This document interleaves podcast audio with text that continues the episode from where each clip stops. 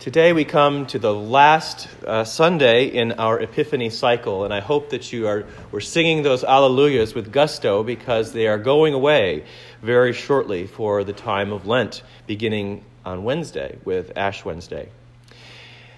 The end of Epiphany sort of varies according to the date of Easter, and so we can have more or fewer Sundays. And Easter is late this year, so we had seven Sundays plus this one. You could have eight plus one. Uh, but this year, seven plus one.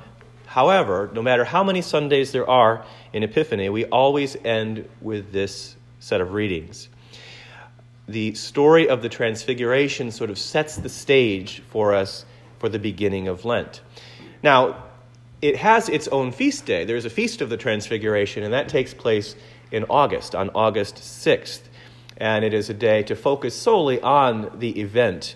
As you know, there are many feasts in the church here dedicated to moments in the life of Christ. So, obviously, his birth. Um, every Sunday, we commemorate his death and resurrection. And here today, we talk about his transfiguration. Now, why is this important? Well, Jesus takes Peter and John and James up to the mountain to pray.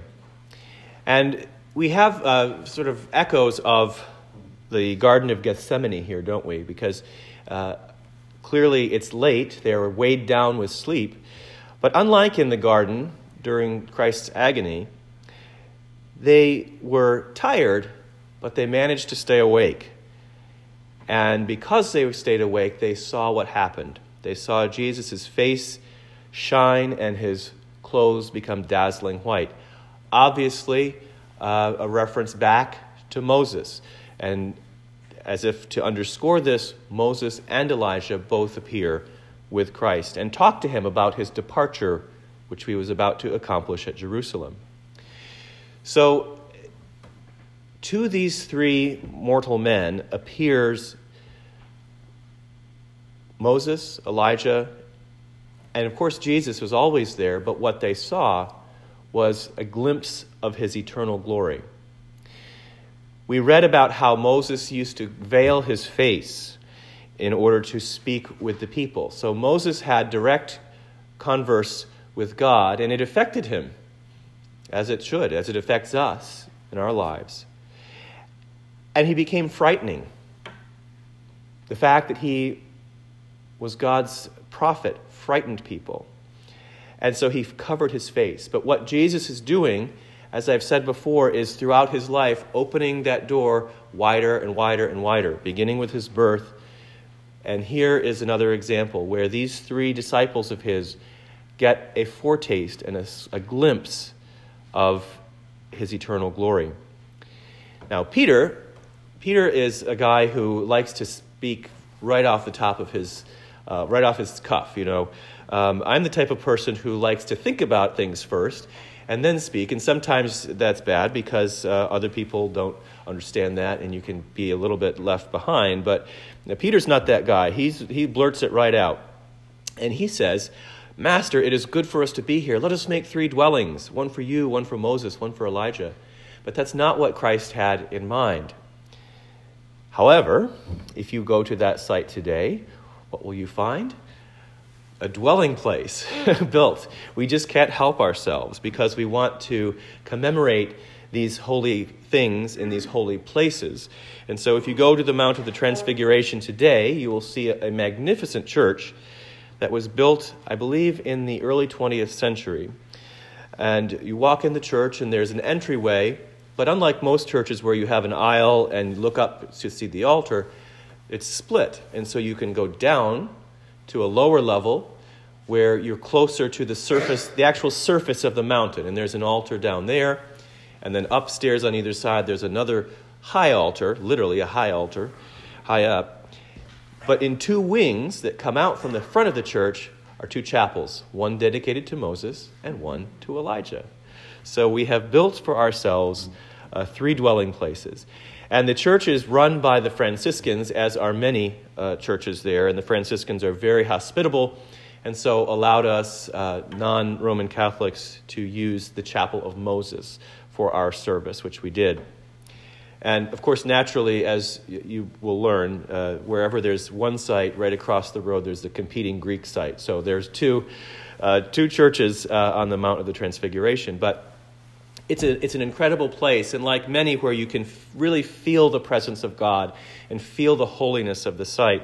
And I don't know if it's because of the way the building was constructed, but uh, it's very windy up there on the top of the mountain. And the wind was whistling through the arches and columns of the church in a way that I had never heard wind whistle and howl. And it was very, very evocative of the Spirit of God being in that place and stirring us up like Jesus did with his disciples, not to stay on that mountaintop. For one thing, it's pretty cold up there. But uh, instead, to turn our faces towards Jerusalem, because that's what Jesus did. He knew what was coming he, uh, of course, the disciples still were not uh, sure, um, but Jesus knew that he was to make his way to Jerusalem where he would meet his death. And so that is what we are looking at as we head into the season of Lent, that we turn our own faces towards our spiritual Jerusalem and towards the cross of Christ as we make our way through that uh, desert of Lent. Perhaps we will um, take on a, a, discipline such as a fast, or perhaps we will uh, volunteer our time in some way to do some good in the world.